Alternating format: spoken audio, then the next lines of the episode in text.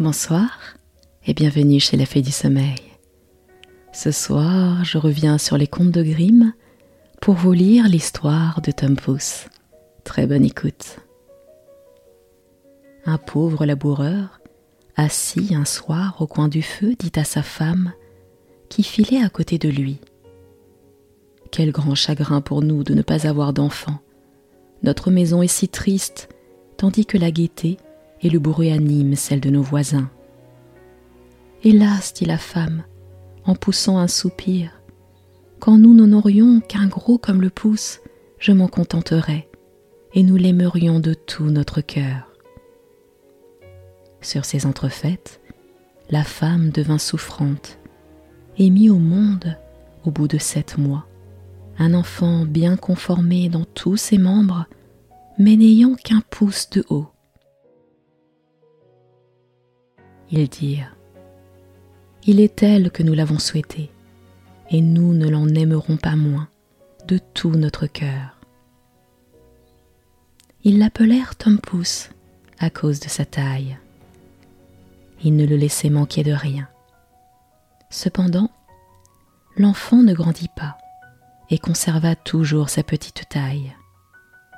Il avait les yeux vifs, la physionomie intelligente, et se montra bientôt avisé et adroit, de sorte que tout ce qu'il entreprit lui réussit. Le paysan s'apprêtait un jour à aller abattre du bois dans la forêt, il se disait à lui-même Ah, si j'avais quelqu'un qui voulût conduire ma charrette. Père, s'écria Tom Pouce, je la conduirai bien. Vous pouvez vous reposer sur moi. Elle arrivera dans le bois à temps. L'homme se mit à rire. Comment cela est-il possible dit-il. Tu es beaucoup trop petit pour conduire le cheval par la bride. Ça ne fait rien. Si maman veut atteler, je m'installerai dans l'oreille du cheval et je lui crierai où il faut qu'il aille. Eh bien, dit le père, nous allons essayer. La mère attela et installa Tom Pouce dans l'oreille du cheval. Le petit homme lui cria le chemin qu'il fallait prendre. Uta Et le cheval marcha ainsi, comme s'il eût été guidé par un véritable charretier. La charrette arriva dans le bois par la bonne route. Au moment où la voiture tournait au coin d'une haie, tandis que le petit criait Ta deux étrangers vinrent à passer. Voilà, cria l'un d'eux, une charrette qui marche sans que l'on voie le charretier, et cependant on entend sa voix. C'est étrange, en effet, dit l'autre. Suivons-la et voyons où elle s'arrêtera. Elle poursuivit sa route et s'arrêta juste à l'endroit où se trouvait le bois abattu. Quand Tom Pouce aperçut son père, il lui cria Vois-tu, père, me voilà avec la voiture. Maintenant, viens me faire descendre. Le père saisit la bride du cheval de la main gauche et de la main droite retira de l'oreille son fils et le déposa par terre. Celui-ci s'assit joyeusement sur un fétu. En voyant Tom Pouce, les deux étrangers ne surent que dire dans leur étonnement. L'un d'eux prit l'autre à part et lui dit Écoute, ce petit être ferait notre fortune si nous l'exhibions pour de l'argent dans une grande ville. Achetons-le. Ils s'adressèrent au paysan et lui dirent Vendez-nous ce petit bonhomme, nous en aurons bien soin. Non, répond le père, c'est mon enfant et il n'est pas à vendre pour tout l'or du monde. Cependant, en entendant cette proposition, Tom Pouce avait grimpé le long des plis des vêtements de son père. Il se posa sur son épaule et de là lui souffla dans l'oreille. Livre-moi toujours, père, je saurai bien revenir. Son père le donna donc aux deux hommes pour une belle pièce d'or.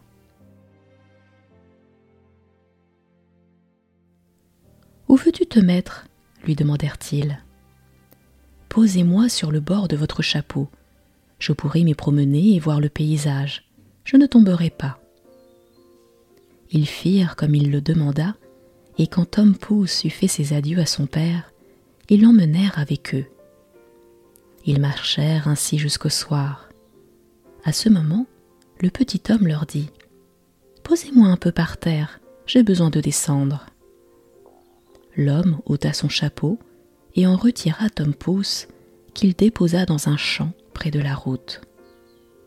Aussitôt, il s'enfuit parmi les mottes de terre, puis il se glissa dans un trou de souris qu'il avait cherché exprès.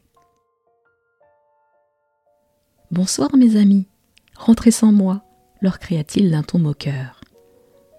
Ils voulurent le rattraper et fourragèrent avec les baguettes le trou de souris, peine perdue. Tom Pouce s'y enfonça toujours plus avant, et comme la nuit était venue tout à fait, ils durent rentrer chez eux en colère et les mains vides. Quand ils furent partis, Tom Pouce sortit de sa cachette souterraine. Il est dangereux de s'aventurer de nuit dans les champs. On a vite fait de se casser une jambe. Il rencontra par bonheur une coque vide d'escargots.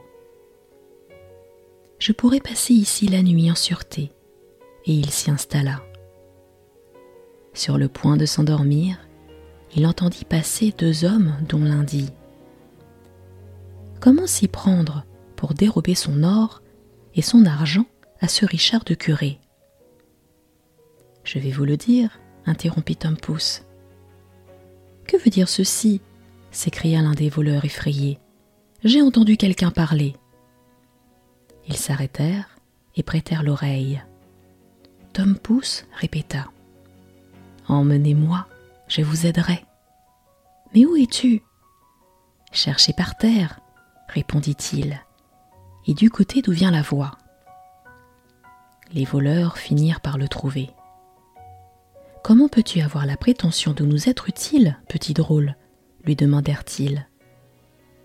Je me glisserai à travers les barreaux dans la fenêtre du curé, et vous passerez tout ce que vous voudrez. C'est bien, répondirent-ils. Nous allons voir ce que tu sais faire. Quand ils furent arrivés au presbytère, Tom Pouce se coula dans la chambre du curé puis il se mit à crier de toutes ses forces. Voulez-vous tout ce qu'il y a ici?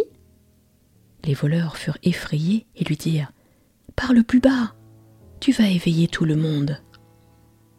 Mais Tom Pouce feignit de ne pas avoir entendu et cria de nouveau Qu'est-ce que vous désirez? Voulez-vous tout ce qu'il y a ici? La servante qui reposait dans la chambre contiguë, entendit ces mots. Elle se leva sur son séant et prêta l'oreille. Les voleurs avaient commencé à battre en retraite, mais ils reprirent courage, et pensant que le petit drôle voulait s'amuser à leurs dépens, ils revinrent sur leurs pas et lui dirent tout bas. Allons, sois sérieux, et passe-nous quelque chose. Alors Tom Pouce cria une fois encore, plus fort qu'il le put. Je vous passerai tout, tendez-moi les mains. Cette fois, la servante entendit bien nettement. Elle sauta à bas de son lit et se précipita vers la porte. Les voleurs s'enfuirent comme si le diable eût été à leur trousse, mais, n'ayant rien remarqué, la servante alla allumer une chandelle. Quand elle revint, Tom Pouce alla se cacher dans le foin, et la servante, ayant fouillé partout sans avoir rien pu découvrir, crut avoir rêvé les yeux ouverts et alla se recoucher. Tom Pouce s'était blotti dans le foin et s'y était arrangé une bonne place pour dormir. Il comptait s'y reposer jusqu'au jour et puis retourner chez ses parents. Mais il dut en voir bien d'autres car ce monde est plein de peine et de misère. La servante se leva dès l'aurore pour donner à manger aux bestiaux.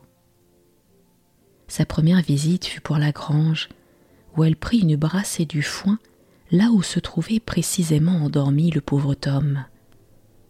Mais il dormait d'un sommeil si profond qu'il ne s'aperçut de rien et ne s'éveilla que quand il fut dans la bouche d'une vache qu'il avait pris avec son foin. Mon Dieu, s'écria-t-il, me voilà dans le moulin à foulon. Mais il se rendit bientôt compte où il se trouvait réellement. Il prit garde de ne pas se laisser broyer entre les dents et finalement glissa dans la gorge et dans la panse. Les fenêtres ont été oubliées dans cet appartement, se dit-il, et l'on n'y voit rien, ni le soleil, ni chandelle.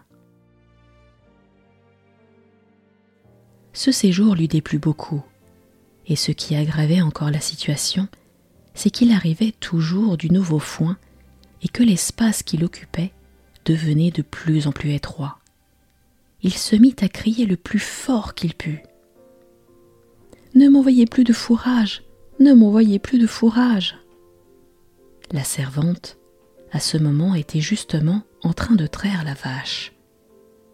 En entendant parler, sans voir personne, et reconnaissant la même voix que celle qui l'avait éveillée la nuit, elle fut prise d'une telle frayeur qu'elle tomba de son tabouret et répandit son lait. Elle alla en toute hâte trouver son maître et lui cria Ah, grand Dieu, monsieur le curé, la vache parle Mais tu es folle, répondit le prêtre. Il se rendit cependant à l'étable afin de s'assurer de ce qui se passait.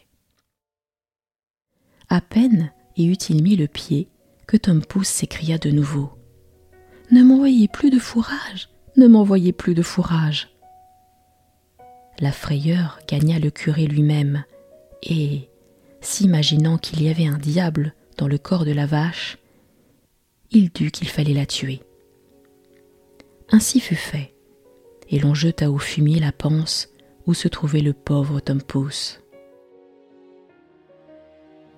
Il eut beaucoup de mal à se démêler de là, et il commençait à passer sa tête quand survint un nouveau malheur. Un loup affamé qui passait par là avala la panse de la vache avec le petit bonhomme d'une seule bouchée. Tom Pouce ne perdit pas courage.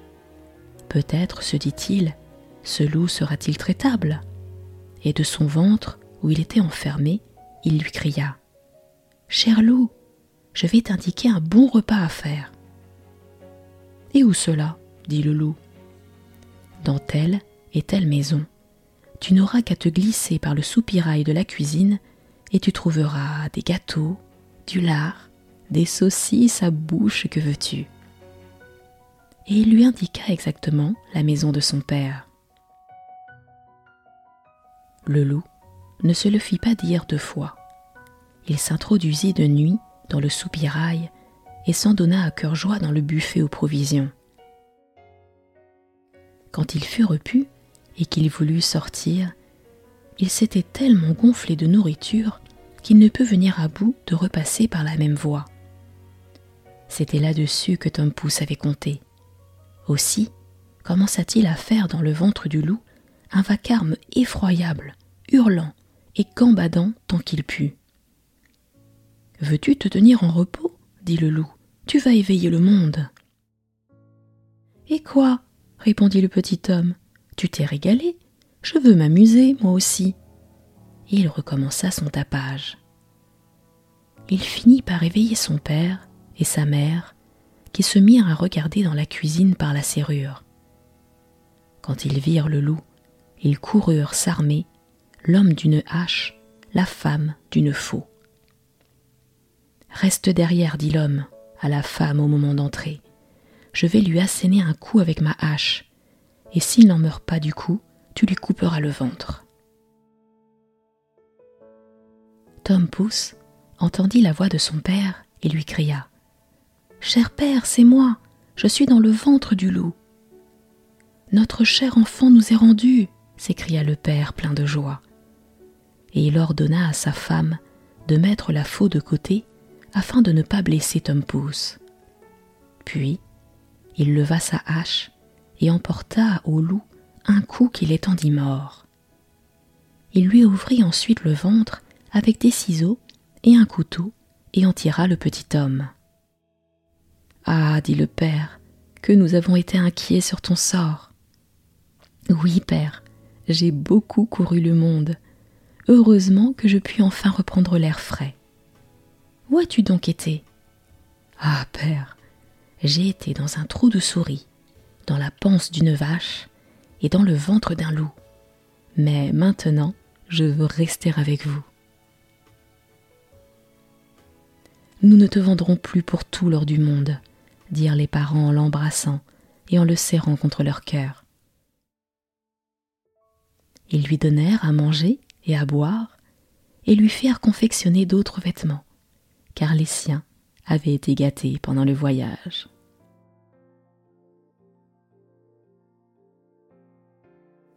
Et c'est ainsi que s'achève l'histoire de Tom Pouce des frères Grimm.